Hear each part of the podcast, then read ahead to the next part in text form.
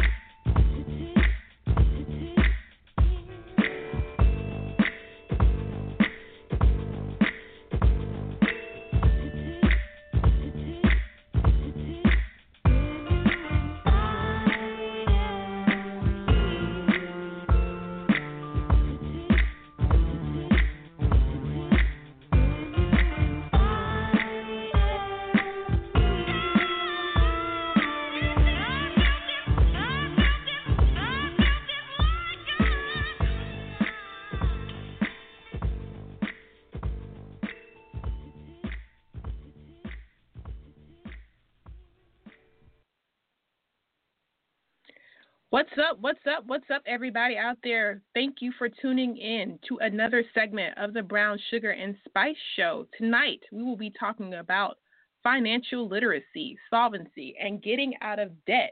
It's going to be a great show tonight. Looking forward to it. Once again, that number is 323 642 1753. Go ahead and press that button, hit number one to uh, join the conversation tonight. Looking forward to a great show with our guest, Mr. Cory Beal. And without further ado, let me get my co-host on the line, Miss Kaish. Hey, good evening, everybody. How is the story going? I feel like my finances need Mr. Beal's advice. And so I'm listening in as well as participating in this conversation. I'm very much ready. I think, um, regardless of where we are in life, we need to be financially aware and diligent in planning for the future. And so I'm excited. Great, great. Of course, you know, my usual question for you is how's life out there on the West Coast? The best Coast is treating me really well, especially because there's a hurricane approaching our brothers and sisters on the eastern seaboard. My thoughts um, go out to people with relatives in the Caribbean, especially Haiti, Jamaica, parts that were struck. Um, uh, prayers and, and, and, and actually really holding, um, I think, holding a, a concerted um, effort to try to make sure that they get the attention that they need because I've lived through hurricanes before and they, they can be horrible. Um, but the, the West Coast is beautiful. The weather is nice. It's cooling down as fall descends. I'm, I'm feeling wonderful. Great, great. Yeah, I'm out here in Texas and the weather is beautiful. I was actually supposed to fly to the East Coast, but of course the hurricane definitely changed my plans. But tonight's um, going to be a phenomenal show. Mr. Beal is very passionate about his craft. And earlier I mentioned that he's an advisor, but actually he is an expert in the field. Um, I follow this gentleman on Facebook and social media. He's always posting advice and tips. And occasionally, you know, I'll seek his counsel, his counsel. I'm sorry about that on financial items. So, you know, it's gonna be a great show. Hopefully, for the listeners listening out there, it's gonna be a very informative experience on how we can improve our financial independence, which is key to our survival. So let's get him on the line very quickly. Mr. Beal. Hey, hey, hey, what's going on, ladies? What's up? Can y'all hear me? Yeah, we can yes, hear we you. Can. Okay, I was making sure I ain't sound muffled. You know, you get to play around with these wireless earphones. You know. No, we can hear you clearly. And start walking away from the phone. Okay, okay. Hey, what's going on? I appreciate you having me on your platform. Such a such a humble, humble um, experience. So I just want to say thank you first and foremost. You're welcome. You're welcome. Once again, thank you for accepting the invitation to come on to the show. We feel like this is a very important topic, and hopefully, we can reach a lot of listeners uh, who are out there who may have some questions about their financial status and want to build some wealth or, wealth or get out of debt. So, we're looking forward to speaking with you tonight. I'm looking forward to answer as many questions as I can and serve you ladies in my highest capacity. Excellent. So let's first start off with giving the listeners a little bit of background about yourself before we get into the nitty gritty. Okay, okay. Well, um, from the south side of Chicago, um, came out to Tennessee State University back in 2000. Well, I said 99. Um, well, let me, let me, let me reverse that. Uh, I'm originally from the south side of Chicago, grew up grew up very poor. Uh, 98% of my family was either mentally or physically handicapped. So unfortunately, I was not um, mentally or physically handicapped. You know, uh, I used to be ashamed to tell my story, tell my background, um, but I was a uh, I was a rape child. So one of my family, uh, one of the family friends preyed on my mother, and hence here I am. They used to want my mother to get an abortion, um, but she said no. She calls him a uh, God gift. So that's one of the main reasons I'm still breathing because my mother didn't make the decision that 99% of the people want her to do, especially in her family. So I just give my mother that shout out and say thank you and I love you first and foremost for standing on your feet. All right, that's just uh, how I came into this world very tragically, but I'm looking to be a blessing to those now. Uh, so my background here, I've been in the financial service industry for just a tank under a decade, a licensed banker at Fifth Third Bank and at SunTrust Bank, and I started my career off at Wells Fargo. And then from there, um, I got into the insurance industry back in 2009. One of my great friends, um, Billy Jordan, who's actually one of my mentors, uh, who's doing such a phenomenal job in this industry. Um, he brought me into this industry due to a story that I told him um, back when I was married, um, and I understood what what I call the wealth divide between blacks and whites, which started in insurance. And then from there, I just had a curiosity of wanting to know what is the true divide between Black America and White America. You know, and I, as I started working at Fifth Third Bank, SunTrust Bank, AIG, um, it just seemed like white America just followed the five P's, which is proper preparation, prevent um, poor performance. You know, they just prepare themselves properly, which led me now to being the CEO of my own nonprofit, Rekindle Dreams, and the CEO of the CTB Financial Group. So that's my background. It's 10 years of being in this industry. I'm truly understanding what it takes to start from the bottom and get to the top. So my first question, and it's a burning one, is when is debt worth it? I mean, there's educational debt, there's debt for opening a small business. There's all sorts of opportunities where we may take on um, indebtedness in order to try to move forward. And when is that re- reasonable and correct to do? Mm, that's a great, great question. Um, I know most of us are used to hearing there's such thing as good debt, buying a house, student loan, business credit, you know, to get started up, then it's bad debt, car note, buying a house, student loan, you know. So it's really how um, one person chooses to utilize that debt. So um, getting that type of debt, you know, if you don't have a sound business plan or a sound plan, period, to repay that debt in X amount of time, then it's never a good chance. It's never a good time to get a debt. It's debt. There's plenty of resources out here where you don't have to get in debt to start a business, especially if you're a woman. With all the minority um, grants out there that's catered to women, um, it's, it's plenty of companies out here that's giving money away. As far as school, you really don't have to go in debt for school.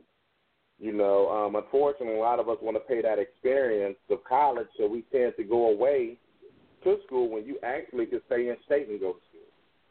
So, uh, really, debt is a choice, and unfortunately, people make that choice far too um, too too common and too soon, which put them in a place of indebtedness that they can't pay back because most folks don't have a plan for the type of debt they're going to utilize.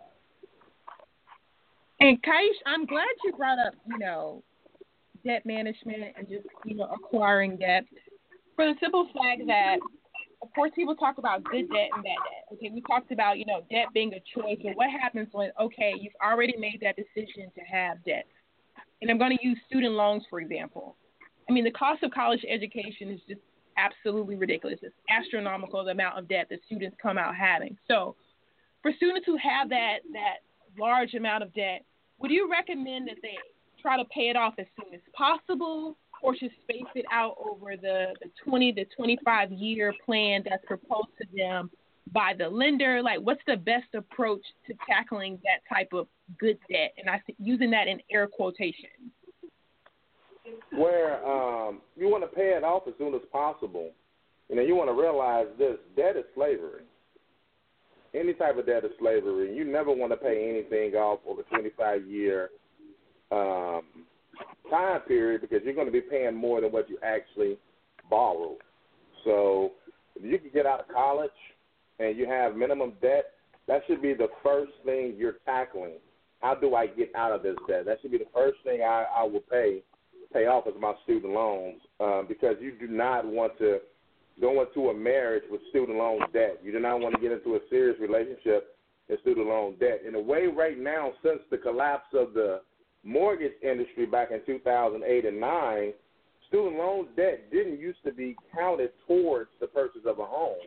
Now it's counted towards the purchase of your home. And what's this income? I mean, what's this acronym called? DTI, debt to income.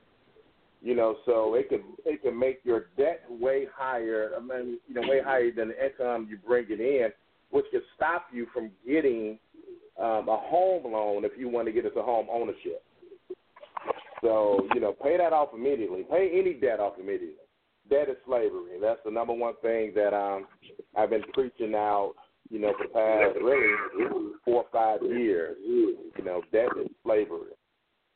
But then is the game changing because we're sold this idea that education, um, by all means, is the way out and definitely the way to financial, uh, I guess, climbing the, the ladder financially. And so um, I think midstream is kind of like the is the bar being moved or did we have it wrong all along? Can you repeat that? I took my earpiece off. I'm oh, sorry sure. about that. Say that um, again. No, no problem. Um, we've been given the the the idea that social mobility and financial climb, you're changing your socioeconomic status is so much dependent on education, formal education, um, which often comes with debt attached. So is this a change in the strategy? Has the finish line been moved, or have we been running the wrong race altogether? The finish line stay moving because you know we don't control the system, um, but we definitely been running the wrong race um, and having the wrong strategy when it comes to education. You know the most unfortunate, fortunate part about education. Uh, I think they got statistics that back this up, but at least ninety percent of people don't even use their college degree. you know, I went to school for psychology. Here I am in in um in finance, right? So that's one of the main reasons why people are in debt. Second of all, there's a lot of people that go in debt and the type of majors that they major in doesn't pay out. You know, you got a lot of folks with a lot of liberal arts degrees, and there's no knock to people who have liberal arts degrees. I'm just saying it's kind of difficult to be making thirty-two thousand dollars a year when you owe ninety. you know, when you're in debt and and then the first thing you do, you go run out and and you don't decide to go back home to stay with your parents. You go get your rent. Now rent nine hundred dollars for a studio on for thirty-two thousand dollars salary. Then you go get Hello. you a car note.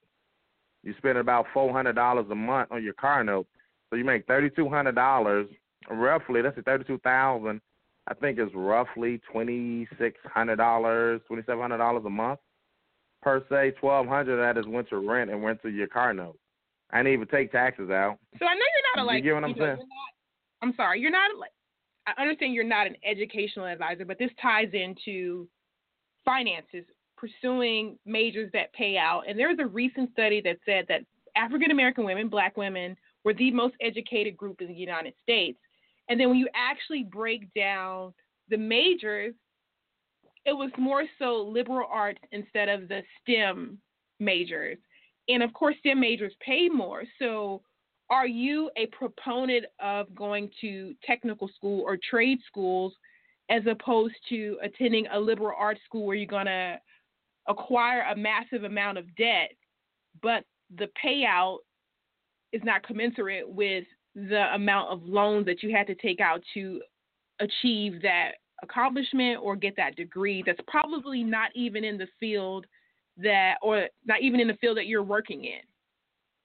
Right right absolutely. You're right. And what i like to talk to people now is that you know people are not really following the stem movement is dead. It's now steam you know gotta add agriculture and that. And that's the new movement right now that i wish that if we would have had um, that type of information in our high school years you know, we'll be well ahead of the game. But you're absolutely right. Another thing you said about black women that most people don't want to, I would say champion, but don't want to face a harsh reality. Although we are, um, our women are the number one, um, the, the the most educated of all genders and races.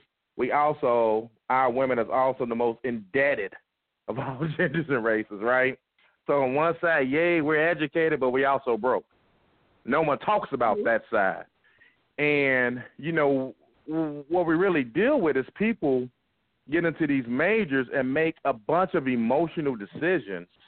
You know, when it comes to their majors, like like I said, there's nothing wrong with liberal arts, but you can't you have to understand you really it's very difficult to have a high maintenance lifestyle that we seem to enjoy.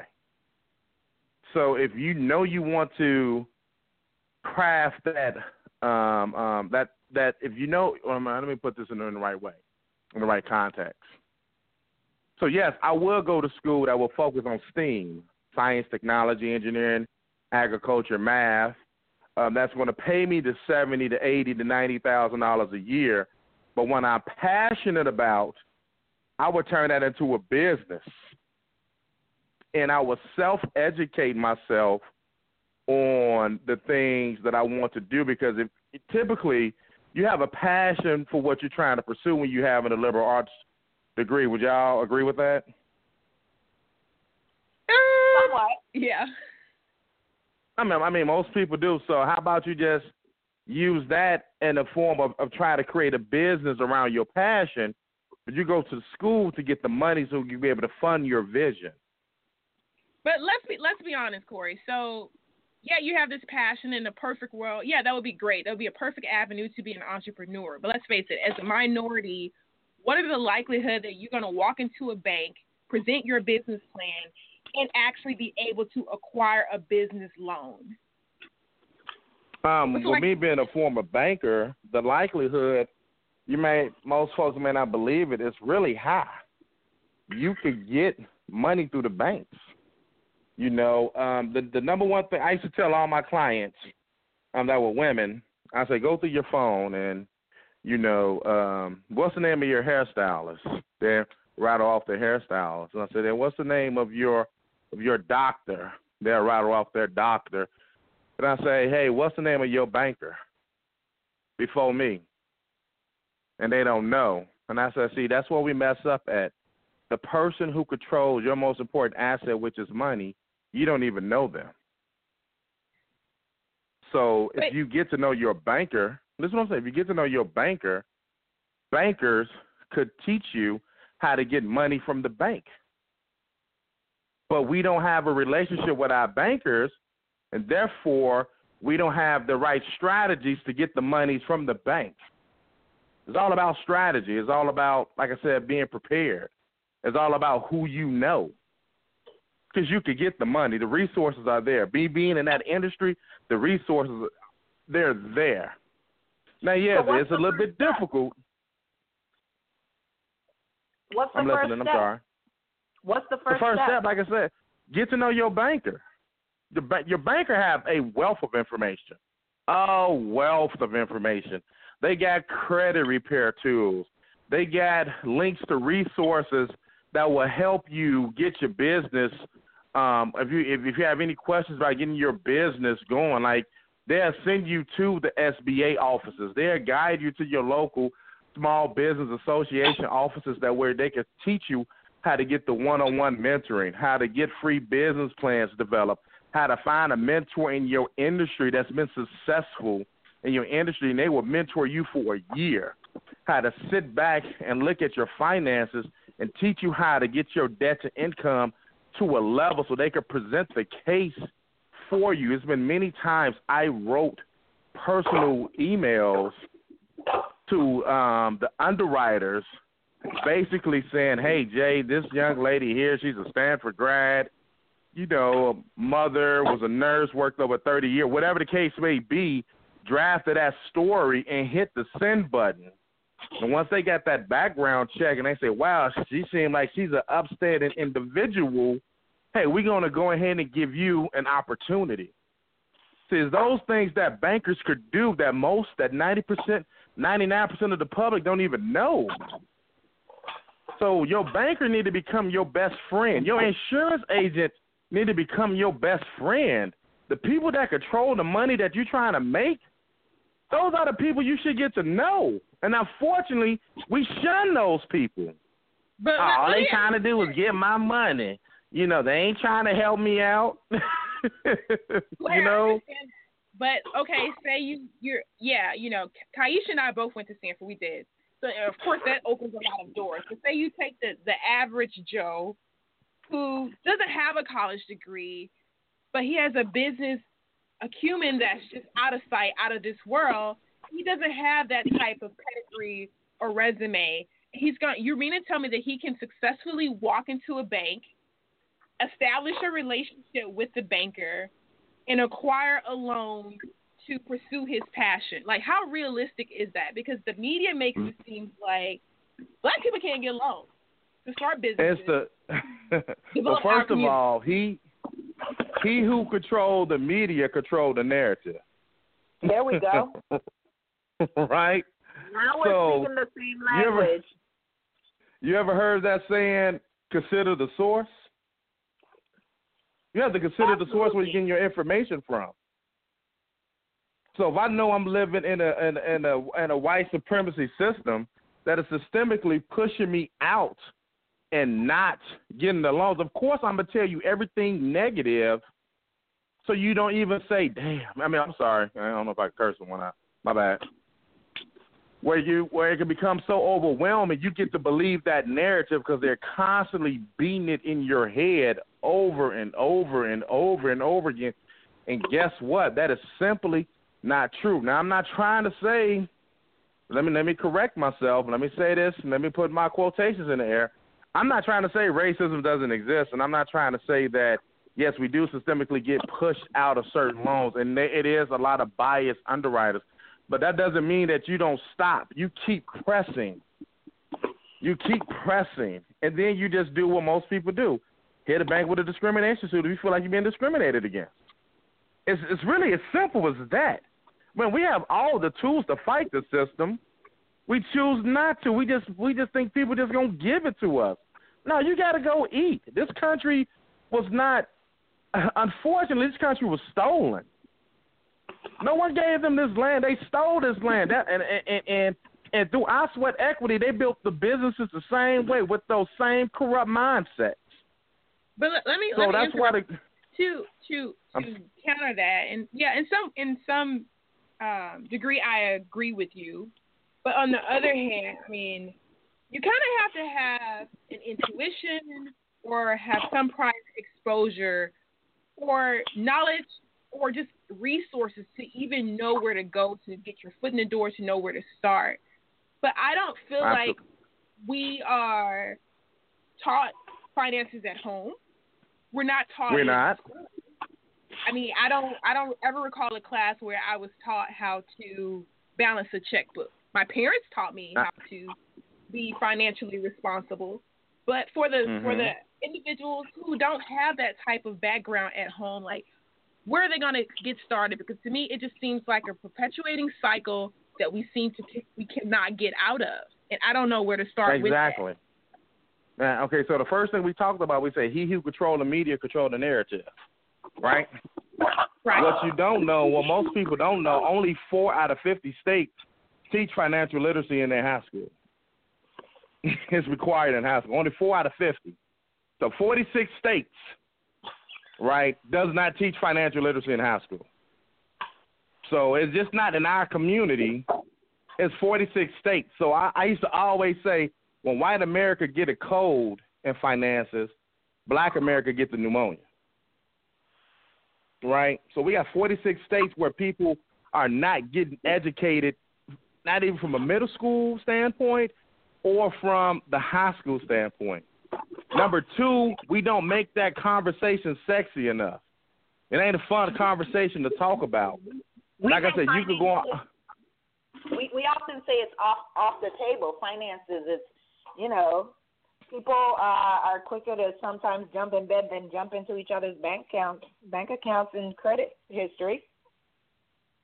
Yeah, I mean, so, you know, that's. I mean, what what what happened was we let we let that simple-minded thinking um the deteriorate common sense. You know, we we when people who don't have nothing, they always want to hide it. They always want to be insecure. They don't need to know what I have that's because you don't have it. The, the, the wealthy share. The people who have a wealth of information and who is very confident, you know what I'm saying? They're going to share where they get their money from. They're going to share how they made their money.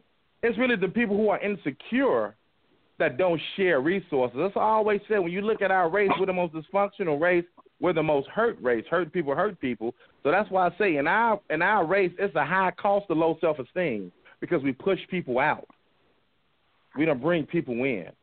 So we can't have a conversation about money. Why? Because most don't know about money. So it's easy to say, "Why you need to know what's going on in my backyard? You don't need to know what, what's happening over here." Who says that? When people love to stunt on Facebook, they love to stunt on Snapchat, they love to stunt on Twitter. People love to stunt. they love to show off what they have. So we when they say stuff like that, I mean it reeks insecurity.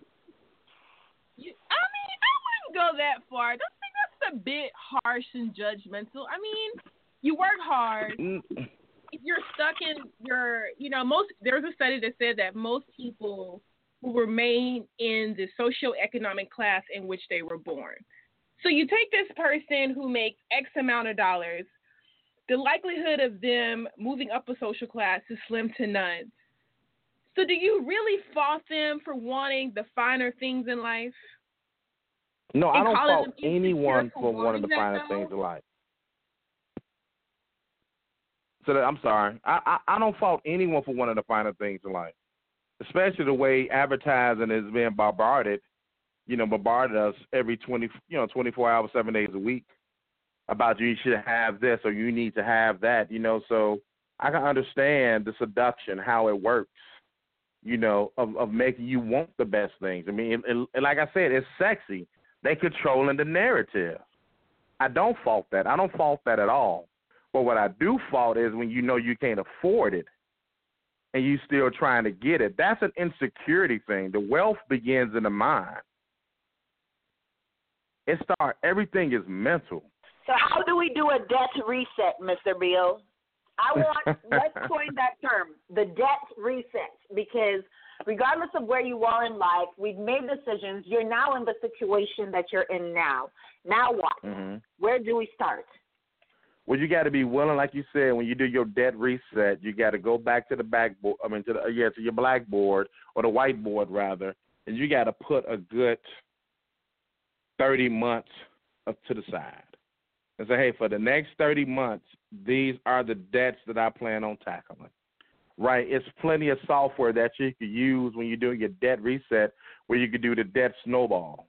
And you look at the lowest bill, and you pay minimums of everything except this one big bill, and then you pay that bill off, and you create an avalanche in doing the debt snowball, which you can become out of debt. During this time, your credit gonna be tarnished. I wouldn't really focus on worrying about credit right now. I'd be focused on getting out of debt because credit is easy to repair.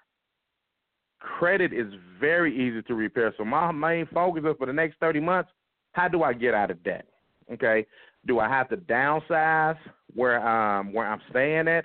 Do I have to go back to mom and them house? Do I have to rent this room out so I don't have all these uh, um, um, expenses that are really liabilities instead of assets? So I could continue to pay because unfortunately, one third of people paycheck goes to rent. And you could take that expense out for five years and take that money when you move back home and you could stack that money up, you could pay off a lot of debt instead of going acquiring that. So that's how we do the debt reset. We assess where we at and say, hey, where would I like to be 30 months from now? And then you sit down with a financial planner that can show you how you can become debt free 30 months or less. And you have to stick to the script. It's very, very doable. I've helped several people eliminate hundreds of thousands of dollars of debt because they stayed the course. And the the best thing about it, they didn't really realize. I mean, they they they realized it wasn't as stringent as their mind told them it was going to be. And you got to ask yourself, what are you willing to? um I hate to use the word sacrifice, but what are you willing to invest in? I try to use Everything the power word, price. invest. Everything at a Huh? price. Everything has its price, including financial freedom, right? Every, every you can say that a thousand times, and I'm going to agree with you a thousand and one. Absolutely. So, Cory, I have a question. So, what are your thoughts Mhm. on GoFundMe accounts? Because of course, you you go on social media, and everybody has a GoFundMe account, and you know some of them are just you know crazy, insane, out of control. But then there are some where you know I see them as burial plans, supplemental insurance, and I I try not to be judgmental, especially when if it's an older person, but if I see a younger person and we have technology, internet resources to educate ourselves, but I feel like, you know, you shouldn't have to have a GoFundMe account to bury your loved one, or your loved one shouldn't be burdened by your death when you could simply pay a low amount or a small fee for a life insurance policy. And I'm not sure if we just don't know that or it's just not a priority. And can It's you a like, mindset. It's a mindset. I'm sorry, continue your question, but it, oh my goodness, you just you just took me back to sitting in front of countless of people who say, I don't care about my family. I don't care about them. When I die, I ain't leaving them nothing. They ain't done nothing for me, so why I'm gonna leave them rich? I mean, you just you just need to hear the responses that I hear. We have a truly, truly negligent mindset when it comes to insurance. A negligent mindset when we when we come to insurance. It's it's it's disheartening. It's heartbreaking just to hear why people don't get insurance. It's not because they can't afford it. You know, I I, I sat down with a client. She said, "I'd be damned if I die before my husband and let him spend that money with another woman." These are Wait, real. These are real conversations I have. No, something you should be chuckling with. People have emotional ties to people in their afterlife.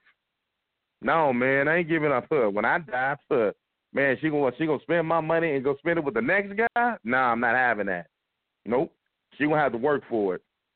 So what about what your kids? Of, well, they young. I I'm have listening, witnessed that exact conversation. I have, and my reaction was like, "Wow, you really don't care about your kids." But um, that's my judgment on that point, um, in terms of leaving them with the bag in theory to pay for a funeral. But what type of insurance? Because there's health insurance, there's unemployment insurance, there's uh, disability insurance. What type of insurance do we need? What are the essentials? The the okay, so within our community, the insurance that I advocate the most is it's a new term insurance that came out. It just hit the market like six, seven years ago. Probably I say about almost a decade. Um, it's called living benefits. If you have a heart attack, stroke, cancer, any type of critical or chronic illness, you could take money from this term insurance policy tax free and never pay it back. Now, what I tell people all the time, the term insurance industry is the gravy train of the insurance industry. In my opinion, that and whole life are the gravy train, but particularly term because term insurance, 98% of people outlive their contract. whether they get a 10 year term, 20 year term, 25 year term, 30 year term, 98% of people outlive their term. So they don't get that money back, especially if they don't get a return of premium rider on their term insurance. So they don't get that money back. That's lost money. That's more money to the insurance industry. Right? Can However, you before you go forward, I'm sorry. Can you explain what the rider is that you mentioned? a rider is something that you add to your policy. So I give an example, like a waiver of premium rider. That's something I highly recommend people get on any type of insurance coverage. That protects you if you have a loss of job due to injury or just a loss of job. And if you have that waiver of premium rider on your co- on your insurance coverage, and um, like I said, you you get injured, you get fired, the insurance company will pay your premiums until you are able to get back on your feet. So you don't ha- so you don't lapse your coverage. So you don't um um yeah, so you don't lose your coverage because the first thing people get rid of when hard times come is their insurance. First thing that go is insurance. I don't need that. And I always tell people insurance is something you don't need when you really insurance is something that you don't need until you need it and then you don't have it. You know, so that's that's a rider. So it's different riders out there that I recommend that you get. But when I was going back to term insurance, like I said, 98% doesn't pay out. But when you look at us as a race, let me ask you, ladies, what tends to happen to us between ages 35 to 65? Diabetes, There you, You go. health Come on. hypertension. Yeah. There you go. Come on. You name the list of chronic diseases, communicable and non-communicable. We we deal with them. Strokes, Right. early onset, early onset Alzheimer's. Uh, Mhm. You name And it. guess what? We, and- and guess what? We don't have something that Health can protect our income when Oh, we have a debilitating illness. So what is that income insurance? Because people need to understand that that is separate, apart, and different from unemployment insurance, which is supplemented. No, no, um, no. But what I'm saying, this, what I'm saying, this term insurance is just term insurance with living benefits. That's not income protection. That's just a new type of term insurance out that you could take money from and never pay it back.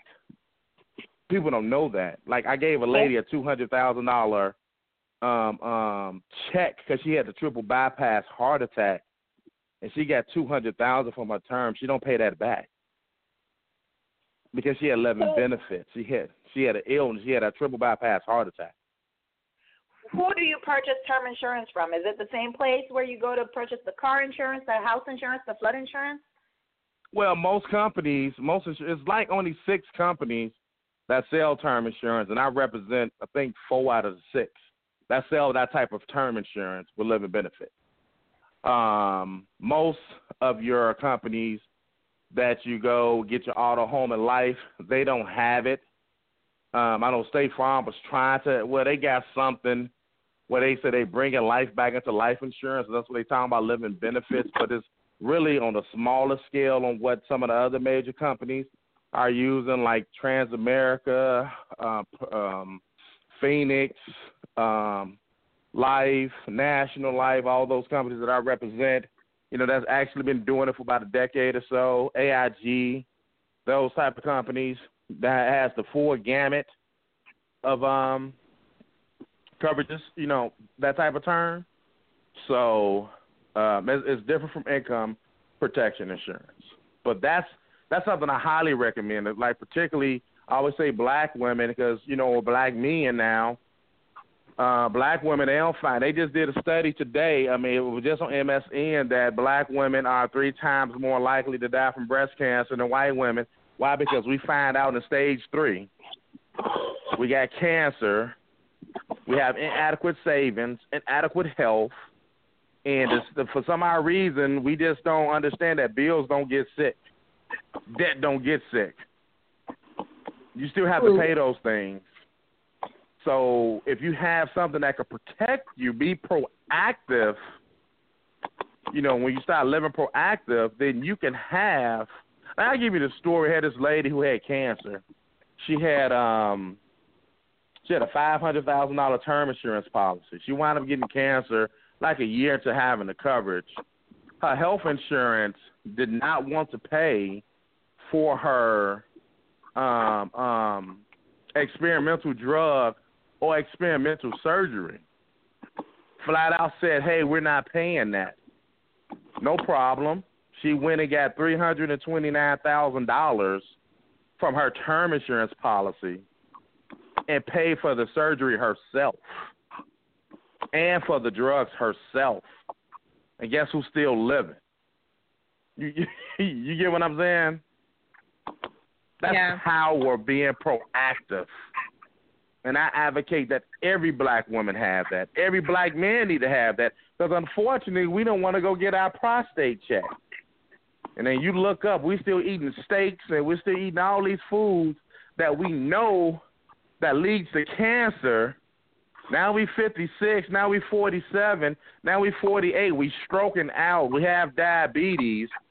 You know, now we got prostate cancer, and guess what? We have inadequate health insurance, or we have no life insurance, and then we got this woe is me look, and everybody want to send prayers, and we just want this miracle to happen, when we had over 40 years to prepare. So I'm with you, Jay. I do not feel any sympathy for people who do not prepare for life insurance. I just don't. I'm in this industry. I know you could pay pennies on a dollar to be covered, and yet we refuse to do it. Why? Because it's not a sexy conversation. Well, what, what about this sexy conversation? Credit card debt. Ooh. What are your what are your thoughts on that? that? I mean, those rates, if you really pay attention to the fine print of your bills, the rates can be pretty darn high. But yeah, you know, we white, black, doesn't matter the gender, we all tend to gravitate towards that Visa, MasterCard, you know, American Express. And it can be a great thing to get you, you know, out of a financial bind, but it can also be a crutch so I want you to talk a, a little bit more about using credit cards to your advantage, uh, specifically using the cash back option. Okay. So if you want to use it to your advantage, right? It's really no advantage of using the credit card, but just for the sake of answering the question, I answer the question. Um, say for instance, you're making about five thousand dollars a month, right? Let's say you net about thirty nine hundred out of five grand, and your expenses total about two thousand dollars. Two thousand dollars rent, gas, food, whatever, and you got a four thousand dollar credit limit. You know the rule of thumb is you're supposed to spend thirty percent or less of your credit utilization, but just for this this scenario, I'm gonna say, hey, you want to keep your credit A rated, what you do is you use that credit card for everything. Gas, food, pay your bills with, right? And then once a month, you have a separate savings account where you just deposit two thousand dollars, like an automatic transfer of two thousand dollars that goes to that savings account, and on the twenty sixth of every month, you just pay your credit card off you know you spend about two thousand dollars a month in your expenses. You go on Mint.com to track your expenses, to track your expenditures. Right? You have your software. You you you become your own money paparazzi. You watch where your money go, and then that's what you've been spending. You just use your credit card for that. You just allow your direct deposit checks to hit your bank account, and you just let that stockpile. And as you, long as you're letting that stockpile, and then every month you pay that two thousand dollar credit card off. Not only are you paying your bills off, you're constantly boosting up your credit score because the way your credit score works is through the utilization of your credit, not being idle. It's constantly in motion, so your score is consistently going up. And as long as you're making that on timely, uh, making that payment on timely, you know, timely every month, then not only would your credit score go up, your credit limit will go up. So if your credit limit could go up and your income you get a raise at your job, and now you get from you thirty nine hundred net, you forty three hundred net. You may bump it up a little bit, and that's the only way the credit card will work with you if you're gonna get cash back on it because you're spending every. You have to spend an exorbitant amount of money to truly get the benefits of getting your four percent, your three percent, your two percent, and your one percent cash back. You need to be spending an excess of two to three thousand dollars a month on your credit card just to take advantage of those perks. If those the perks you choose to take advantage of. That's how you play the credit card game. Okay, so you've shared some serious knowledge. I just want to briefly recap. We talked about the debt reset and setting goals where you try to pay off, you know, one particular bill that you focus on and pay that down. We talked about, you know, term insurance where you have kind of an out, a backup plan in case you become suddenly sick. Um, what else? Um, I want to leave us, our listeners, with the next steps because I want to leave them in the world of possibilities. We've told them, you know, a bit of things that they don't do, and you know, been a little, um, you know, kind of rough about how people can just be lazy about the wrong things. Now, we want to make mm-hmm. them crazy about saving money, about paying down debt, and just really taking control of their lives. So, and now what? Okay, so one of the things I I I love to say, I recommend people doing, is this: when you're fresh out of college, let's unbridle our pride a little bit, and let's move back home if we could. Right? And what you do is when you move back, huh? Yeah, yeah. I think that's a personal no, I mean, choice. Okay, okay. Hey, everybody ain't balling out like y'all Miss Stanford grad. I'm talking about the folks who ain't balling. I'm talking about the other eighty percent. oh, there's some Stanford grads not balling. Don't don't don't get it twisted. They're taking those back. um um let's say let's un- unbridle your pride. Personal choice or not, we're going to unbridle some pride around here. We go back home. Because really, what is you really doing outside of your home? I mean, if you want to keep it blunt, keep it 100, the main reason you want your own space is just to participate in adult activities. Y'all know what I mean by saying adult activities. Yes, That's sir. really the only reason why you want your own space. But to be realistic, you're not even in your house 12 hours a day. you're not even in your house. You know, so you're gonna spend thirteen hundred dollars because rent is going high. It's very high now, so I'm just gonna say thousand dollars. So you're gonna spend thousand dollars a month on a place you ain't gonna be in uh, twenty to thirty percent of your time. It's just like a glorified hotel. You just got a place to come lay your head at. But typically, if you're getting out the house, you out the house at six o'clock. You at the you know whatever type of commute you have. Let's say you got a 45 minute commute. So you get your shower, you up, you're out your house at seven o'clock. You in traffic. You at work from eight to five. After five o'clock come around, and this is a young adults. We we talking about young adults now, 24, 25, 26. So after five o'clock, you get off work, you go fake and work out. you know go to the gym, you work out, you go to the happy hour, you rip around, you look up, it's nine o'clock. Just so you can go home and take a shower, go to sleep. You can do that at home. You can do that back in your house instead of accruing that debt. So this is what I'm saying. So you got that thousand dollars that you'll be paying for rent, and then you just say, you just imagine how much lights will cost. You just imagine Okay, two hundred dollars for lights, hundred dollars for hair. So let's say your monthly expenses is like sixteen hundred bucks. You take that same sixteen hundred dollars that you would have been paying for a living expense, and you put that in an interest bearing account that may be yielding anywhere between nine to twelve percent, because it, it is accounts like that. And then you look up. Let's what? Let's hold on. Hold on. Let me see something. I got a calculator in front of me. Hold on. I said sixteen hundred. Uh, sixteen hundred times twelve.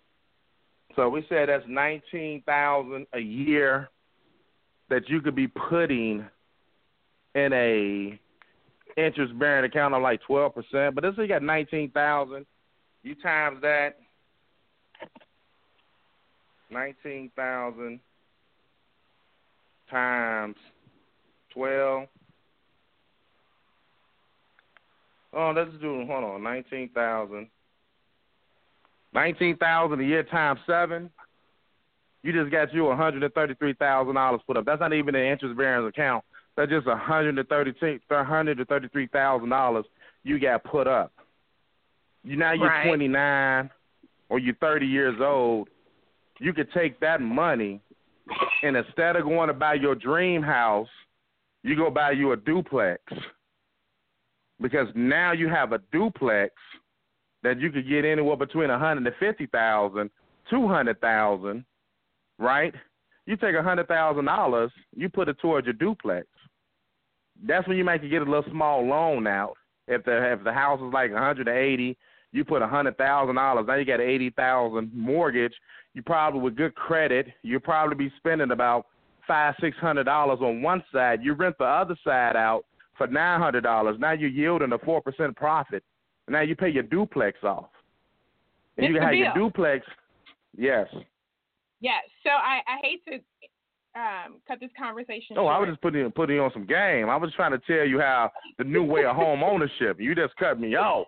I'm gonna give you a new way to to, to get out of debt. We're gonna have to you're gonna have to book me again for next week, part two of this conversation. Oh, we're gonna have part two, three, and four because there are definitely some. You know, I could talk on and on and on about so many avenues of finance that I know absolutely nothing about. But of course, you know, we have limited time slot of what the show for each show.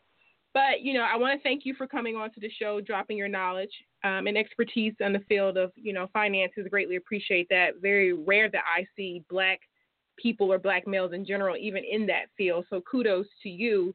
Um, if you could tell the listeners where they can find you on social media or your company, anything you want to share would be greatly appreciated. Okay, so y'all, you know, people like to verify people. Y'all could Google me if you want to. you go on my LinkedIn page, um, Cory Beal Senior. You see me on LinkedIn. You can follow me on Twitter, Mr. Cory Beal Senior. Um, you can send me a friend request on Facebook. I only got 3,200 friends, so I got room for 1,800 more to get on. Um, I'm actually starting a women financial empowerment coaching academy where I'm gonna be looking for women who wants to take the mantle and, and, and understand about finances. So if you want to contact me on that, I definitely said reach me on Facebook. The website is getting revamped. It is www. Beal Senior, C O R B E L C O R Y B E A L S R dot com. That website will be up back in mid December. My app will be out probably in January. And then you can shoot me a text that say, Hey, you heard me on Blog Talk, six one five nine nine nine eight seven six seven or email me at C O R Y B E A L S R dot W F G at gmail dot com. You can email me there and um we could we could go through. We could talk. I represent so many companies from Transamerica, Prudential, New York Life, MetLife, Allianz, all the top fifty A plus rated insurance companies. So you can look on a platform, Cory represent them. You said two one five nine nine nine what? six six one five nine nine nine eight seven six seven. Got it. Cool. So I hope all the listeners heard that. That's Mr. Cory Beal. Once again, thank you for coming on to the show. We will definitely have you on the show in the near future to continue the conversation about finances. Now, I appreciate you guys. And remember, y'all, I call myself the Malcolm X of financial literacy. I'm going to rebuild black wealth by any means necessary, and that is slavery. Peace. Peace. Take care, y'all. Kaish, Yes, ma'am. what do you think of that show? Girl, I'm thinking about my own debt reset. I'm looking cross-eyed at these loans, like really. and um, I also feel encouraged because you can start from wherever you are and just start prioritizing accordingly. I learned about the term insurance. I'm going to go research that. Um, I learned um, just, I think that my situation is not unique in thinking about how I approach things as a first generation college student and how that works in terms of knowledge exposure and um, how it affects your finances, you know, generation after generation. So I'm definitely indebted in a good way uh, to Mr. Beal. And I hope that we can gather more information as we follow him and follow his website and hopefully just actually implement some of the suggestions that he's made. Absolutely. I wholeheartedly agree. I'm just sitting here absorbing all the information, recognizing, you know, there's some deficits that I have when it comes to my own personal finances and building my own wealth creation. But once again, thank you all for the listeners out there for tuning in to another episode of the Brown Sugar and Spice Show. I'm your host, Dr. Faye, and this is my co-host, Miss Kaish Liebird. Follow her also at World of Women. She'll have a talk show going on tomorrow. So once again, thanks everyone for tuning in. Have a good night. Peace.